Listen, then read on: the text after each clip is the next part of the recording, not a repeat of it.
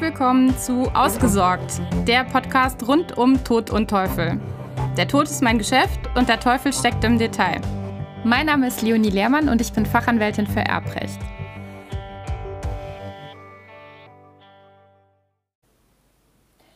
Was tun, wenn man jemandem Geld schuldet, der verstorben ist und nicht klar ist, wer dessen Erben sind? Jetzt kann man natürlich sagen, prima, ist mir doch egal, dann bin ich jetzt erstmal von meiner Schuld befreit und mache gar nichts. Das kann aber natürlich auch nach hinten losgehen und man hat möglicherweise am Ende noch viel mehr Schulden, weil zwischenzeitlich vielleicht schon Verzug eingetreten war und der Erbe ja einfach in die Rechtsposition eintritt, die vorher der Verstorbene inne hatte.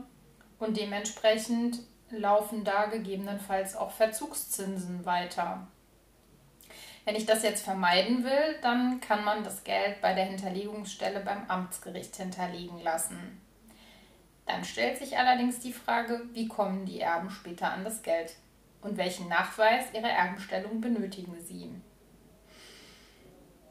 Dazu habe ich einen Beschluss des Bayerischen Obersten Landesgerichts gefunden und diesen Beschluss zum Aufhänger für die heutige Folge genommen.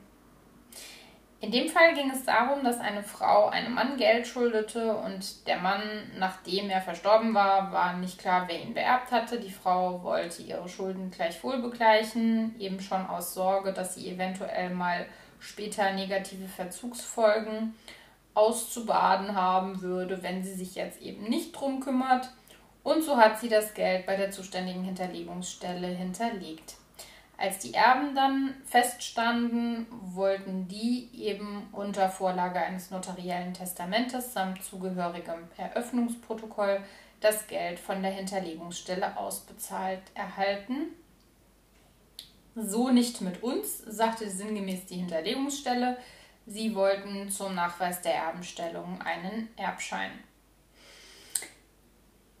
Das wurde dann letzten Endes eben gerichtlich entschieden und im Ergebnis kam man zu dem Schluss, dass dieses Verlangen der Hinterlegungsstelle, einen Erbschein erst zu bringen, also nicht gerechtfertigt sei. Denn für den Nachweis der Erbenstellung im Hinterlegungsverfahren gibt es keine speziellen Regelungen, wie sie etwa in der Grundbuchordnung für Eintragungen im Grundbuch vorgesehen ist.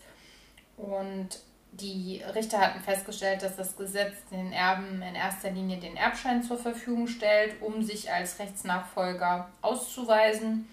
Die Rechtsprechung vertritt aber schon immer die Auffassung, dass der Nachweis der Erbenstellung grundsätzlich eben auch in anderer Form erbracht werden könnte und ein notarielles Testament mit Eröffnungsprotokoll ist typischerweise auch geeignet, um einen entsprechenden Nachweis zu erbringen.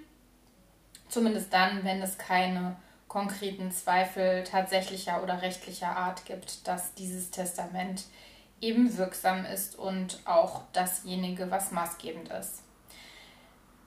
Somit erhielten letzten Endes die Erben Recht. Sie konnten aufgrund der Vorlage des notariellen Testamentes samt Eröffnungsniederschrift die Herausgabe des hinterlegten Geldes verlangen. Warum ich diesen Fall jetzt so schön fand, glaube ich, liegt auf der Hand. Ich finde es zum einen mal ganz nett, sich damit zu beschäftigen, was ist denn, wenn jetzt jemand stirbt, dem ich Geld schulde. Da haben wir die Antwort Hinterlegung, kann man immer machen. Ähm, und